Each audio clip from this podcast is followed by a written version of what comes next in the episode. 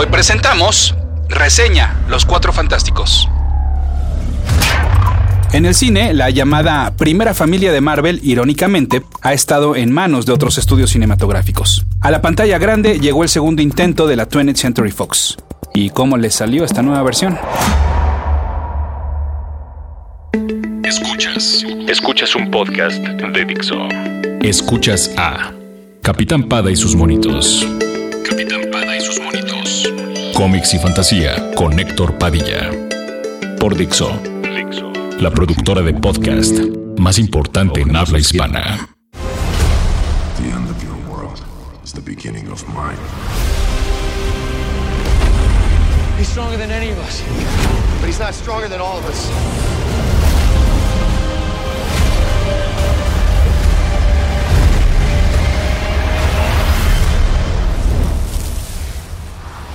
Guys ready to have your minds blown? Shall I alert the fire department?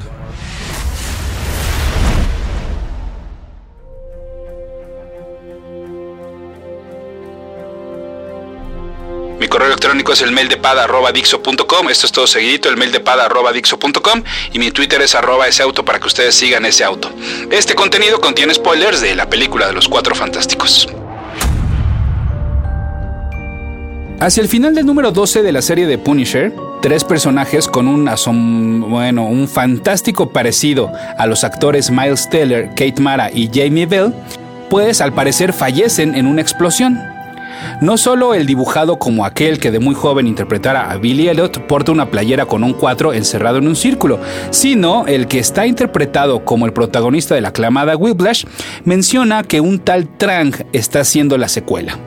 Un Mike también es mencionado, quien cree que la película nada más se trata de Johnny. Se trata en efecto de una broma para mí de mal gusto por parte de los realizadores de este cómic, Nathan Edmondson y Michelle Thomas. Aunque para estas alturas, la neta es que quizás hubiéramos preferido que un accidente así, sin desearle la muerte a nadie, pues detuviera la realización de la nueva película de los Cuatro Fantásticos y que todos los involucrados, incluyendo la audiencia, pues ni desperdiciáramos nuestro tiempo y nuestro dinero. Este panel que les platico se los voy a poner aquí en el post donde está este podcast aquí en Nixo. Pero pues vayamos a la película. Esta nueva versión del equipo llega bajo la dirección de George Trank y durante la primera mitad del trayecto el recorrido parece ser pues por lo menos estable. Más que tomar elementos del origen clásico, del cual, pues bueno, es cierto, muchos conceptos resultarían difíciles de creer sin sacar una sonrisa de incredulidad, se acerca más a la versión Ultimate de los cómics, como ocurre con las películas de los Avengers y las de Spider-Man es decir, más actualizados. Pero en este viaje, algunos ruidos comienzan a aparecer en el motor, como cuando resulta una distracción alejada completamente de la trama principal, pues la justificación del por qué los hermanos Johnny y Susan Storm no pertenecen al mismo padre, demostrando que fue una necedad por cubrir una cuota de corrección política que la antorcha humana fuera interpretado por Michael B. Jordan. Sin embargo, hay dos actores que entendieron muy bien su personaje, y uno de ellos fue este. Transmite muy bien la actitud desenfadada de aquel de los cuatro al que menos le interesa estar cerca de científicos y viajes fuera de este mundo. Sin embargo, aún así se queda corto, muy corto. En el centro tenemos al protagonista de toda la trama, Reed Richards, y que a pesar de que lo vemos eh, a una muy corta edad en relación a su contraparte en el cómic, y bueno, eso de que lo vemos desde su infancia me parece completamente innecesario y largo, pues es el mejor personaje de la película. Hay pasajes que demuestran su inteligencia, su capacidad de liderazgo, su antagonismo con el villano, su enamoramiento con la chica y hasta el único, el único momento desenfadado de la cinta, cuando transforma su rostro para permanecer escondido. Hasta aquí, lo bueno de la película, así que ustedes deciden si quieren seguir escuchando.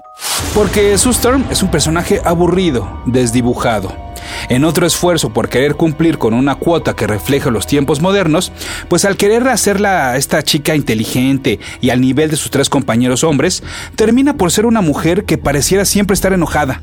Ah, bueno, claro, y que escucha música para concentrarse. ¿Qué se puede decir de Ben Grimm?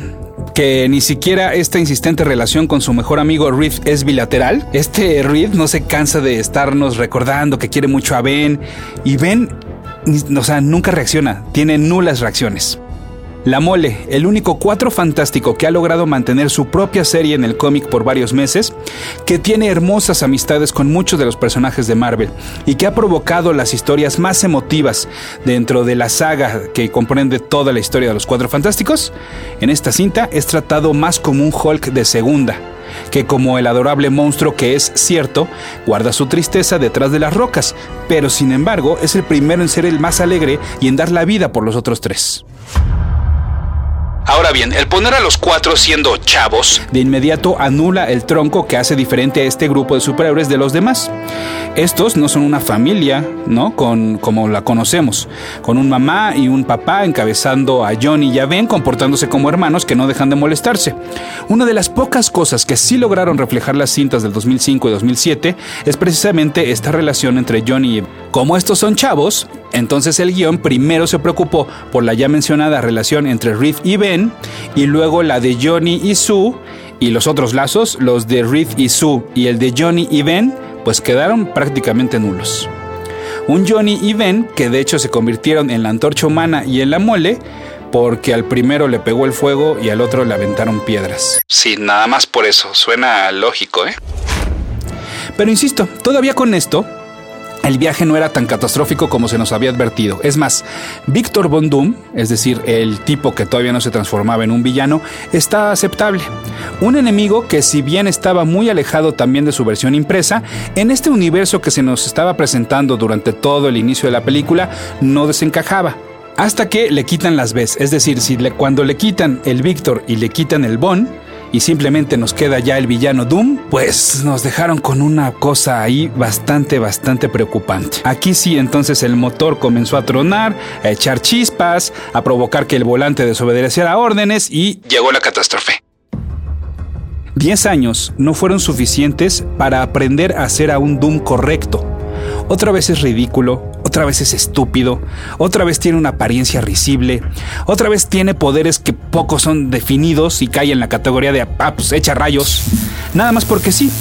Es imperdonable que en este 2015 tengamos que ver esta caricatura del a veces catalogado como mejor villano de todos los tiempos de la historieta. Y para acabarla de amolar, pues el conflicto que hay que detener en esta película es un rayo azul que cae del cielo otro maldito rayo azul que cae del cielo. El recurso número 347 del libro de peligros que los héroes deben de resolver. Revise también Transformers, Avengers y más películas del género. Lo más triste es que aún así, cuando ya vemos a los cuatro usando sus poderes juntos, la imagen es maravillosa, pero nos da una pena terrible tener que haber llegado a este destino por este camino.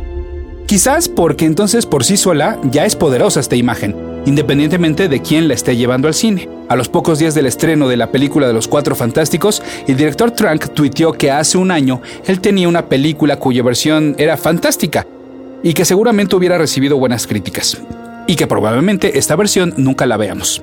Este tweet fue borrado poco después.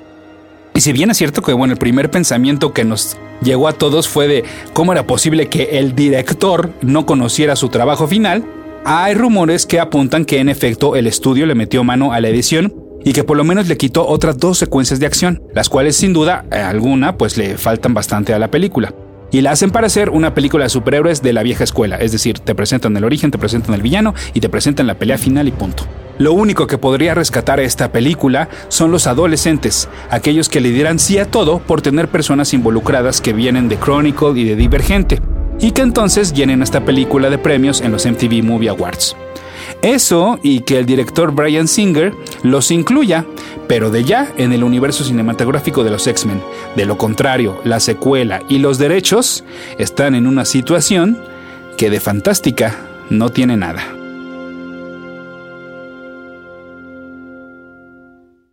Y ni busquen un cameo de Stanley porque ni hay. Dixo presentó Capitán Pada y sus monitos